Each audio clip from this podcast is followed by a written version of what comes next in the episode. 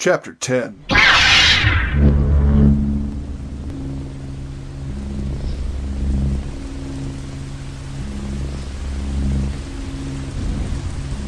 Kira was floating high above the top of a rain-soaked Jedi temple on Yavin four.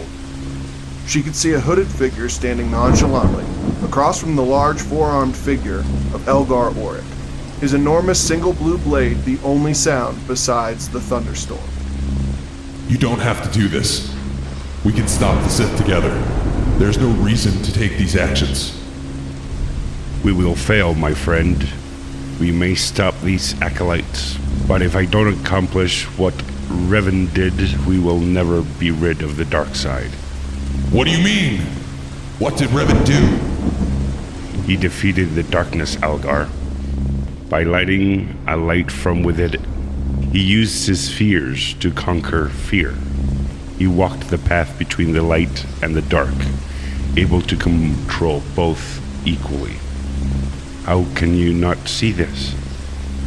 I'm sorry, but there must be another way.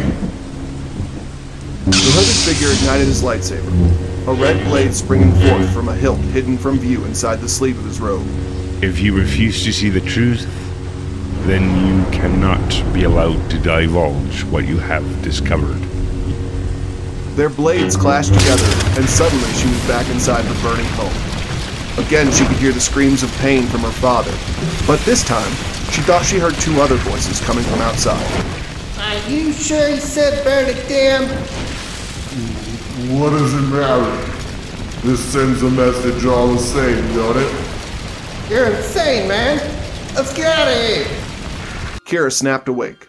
She was covered in sweat and breathing heavily. She looked around, trying to gather her thoughts, and saw Ness standing just inside her room with a concerned look on her face. Who is Algar? No one. It's not important. Something from past life. You mean your past life as a Jedi, or the one as an indentured servant? How did you find that out? For starters, because you're a terrible liar, I researched Cortosis and it's only interesting to a Jedi. After that, it's simply a matter of looking for missing persons reports from Payus Motal. Guess what? Only one, and it happens to be for, uh, Kirana Malin. How sheltered were you to think that no one could find out anything about you? I guess I just thought it wasn't important enough to be looked into. Fair enough, but you know what isn't true? I mean, Kayback Nanli knew who you were. I mean, really knew. G eight shuffled into the room excitedly.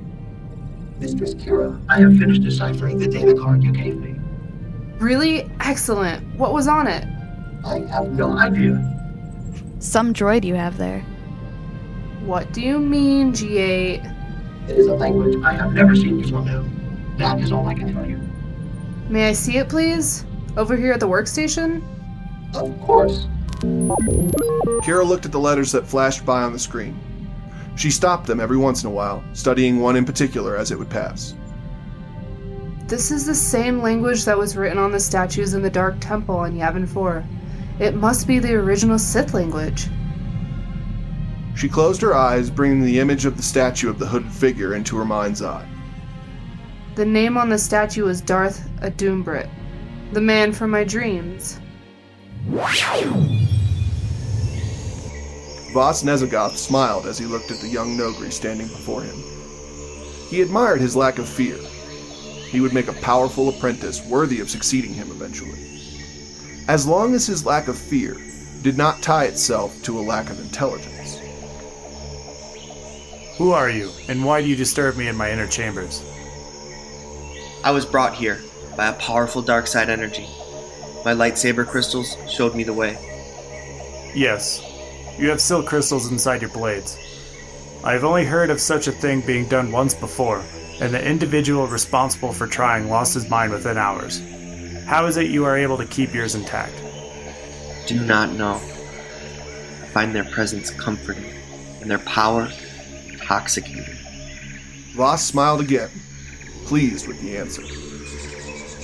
I can provide you with even more power, my young friend.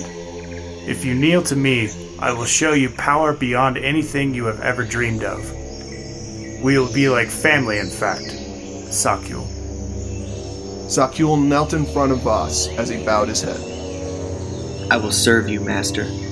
Tell me what it is you want of me. The destruction of the Jedi, my young apprentice. That, and that alone, is our final goal. The Jedi will come looking for you soon. We must leave the planet and establish a stronghold for ourselves where I may train you in the ways of the dark side, on a planet where we will not be disturbed. In my teachings, I was told of a planet that used to hold the tombs of the ancient Sith Lords.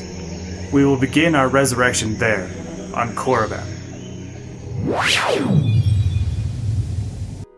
Kira heard the nav computer chime several hours later, indicating their arrival to Payus Motal.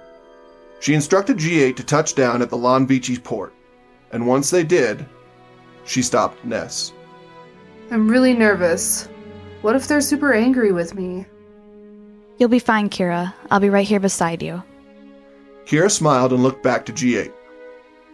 Stay here, G eight. Personal droids are pretty uncommon here. You'll only draw attention. As you wish. They walked through the market looking for her old stall. It was closed up, even though it was nearly midday. They continued walking until she saw an older man sitting outside of a cantina. Excuse me, sir. Do you know when Parpe's stall will open? What's that? Oh no, Parpe closed that down a while back. Something about not being able to find good help. Thank you, sir. Shame about the little girl leaving. Shame what they did to her folks over it, too. Kira whirled on the man. What did they do to them? What are you talking about, old man? The old man shook his head in sadness before replying.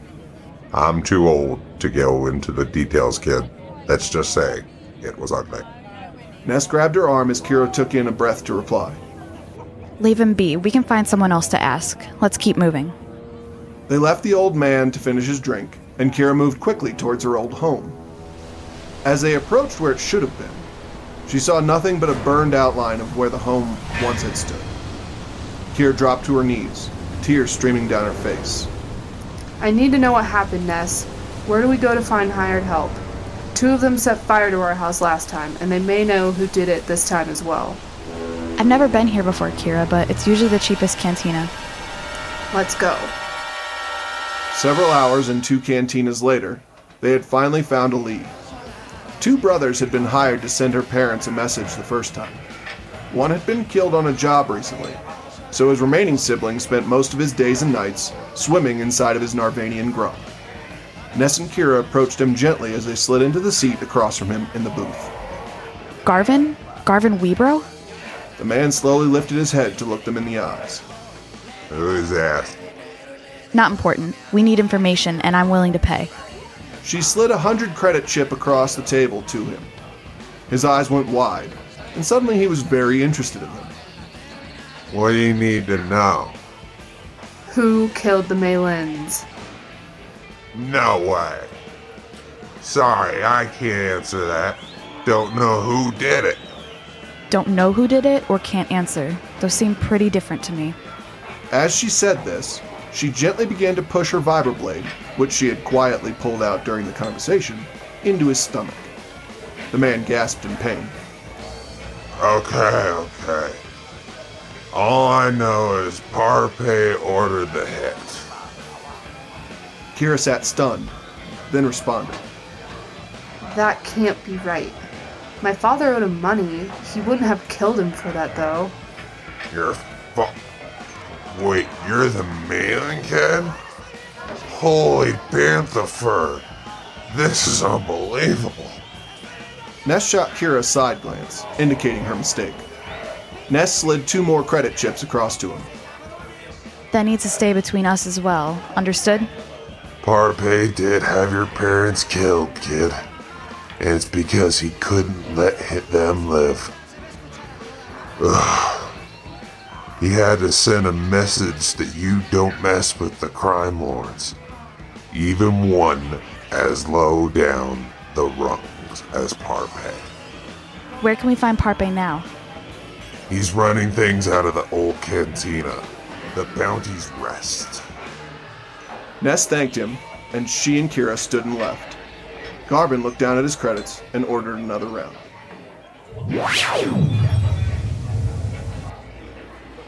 Garvin sat in the same spot a quarter of a standard hour later, when a strange-looking protocol droid sat across from him in his booth. What the hell do you want, droid? How did you even get in here? The same as everybody else here. I paid. Funny thing about feedback, though, credits can be anything, even if it's life. What are you do- He was cut short as something shot from the tip of G eight's finger. A pinpoint-sized hole appeared in the middle of Garvin's forehead. Organics. Such fragile creatures. One small puncture to their craniums and they malfunction beyond repair. My apologies, but you could not be allowed to speak of Kirana. The women found the old cantina easily. After scouting the perimeter and eliminating the patrolling guards, they snuck in through the back. They were now looking at a room with about six guards and Parpe inside. Let's do this right. Take out the three on the right. I'll take the three on the left. Kira nodded and took aim with the pistol that Ness had loaned her. They stepped into the room quietly and let loose with their first volley. Kira hit one man in the shoulder as Ness took two down in quick succession, one with a headshot and one with a shot to the gut. Kira tapped into the force and before anyone else could move, shot two more, dropping them in place. Ness followed up by killing the last guard as Kirana pointed her blaster at Parpe. Well, if it isn't the little Kirana back from her vacation. Why did you kill my parents? Because you left, you little twerp. Your father and I had a deal, and you broke it. Did you think there would be no consequences? That you could leave to wherever you went and nothing would happen? So I strung them up, and I finished what their first fire couldn't. I burned them alive. I made sure the whole village heard them too. No one will ever walk out on a debt owed to Parpe again. Kira dropped her blaster, her whole body shaking in rage. She cried out in frustration.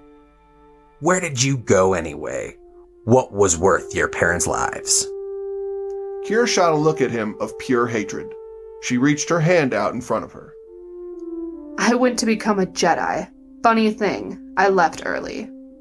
Parpe suddenly began to choke as if his throat was being grasped by an invisible fist. His hands flew to his throat as he tried to pry the invisible hands from their terrible grip.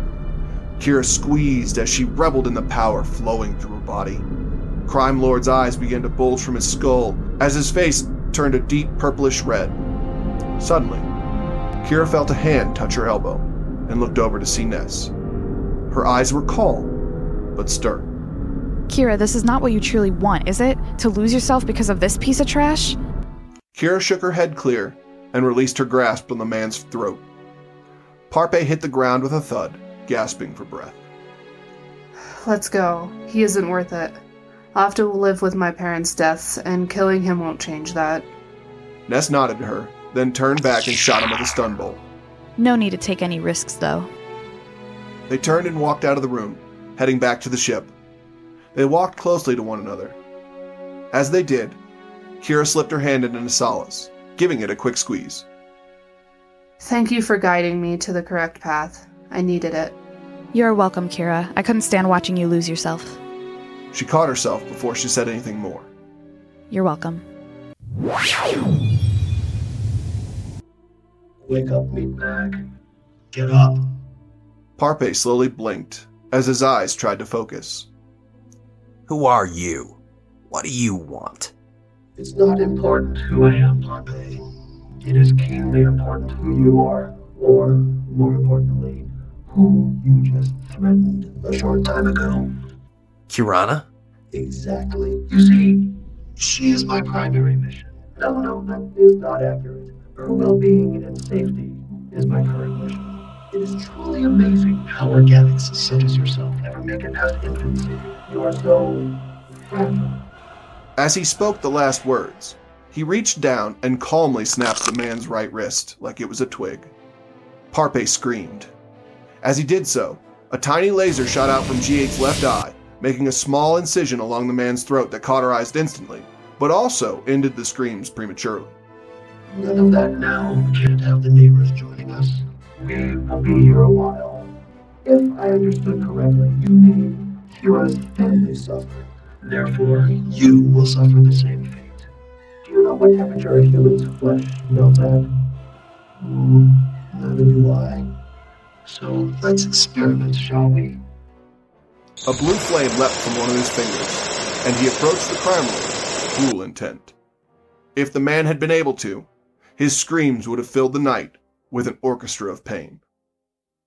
Kira and Ness returned to the ship and began to get prepared to leave the planet.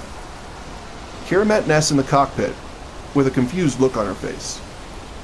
Have you seen G eight anywhere? He doesn't seem to be on board. No, I thought you told him to stay with the ship. I did. Perhaps he decided to go out on a patrol or something. They were cut short as Kira felt a warning through the force. Look out! As she yelled to Ness, a thermal detonator bounced in through the open gangway. Kira pushed it back using the force, and moments later it exploded. A piece of shrapnel caught Kira along her right cheek, but she and Ness were already moving. They ran down the gangway looking for the source of the attack.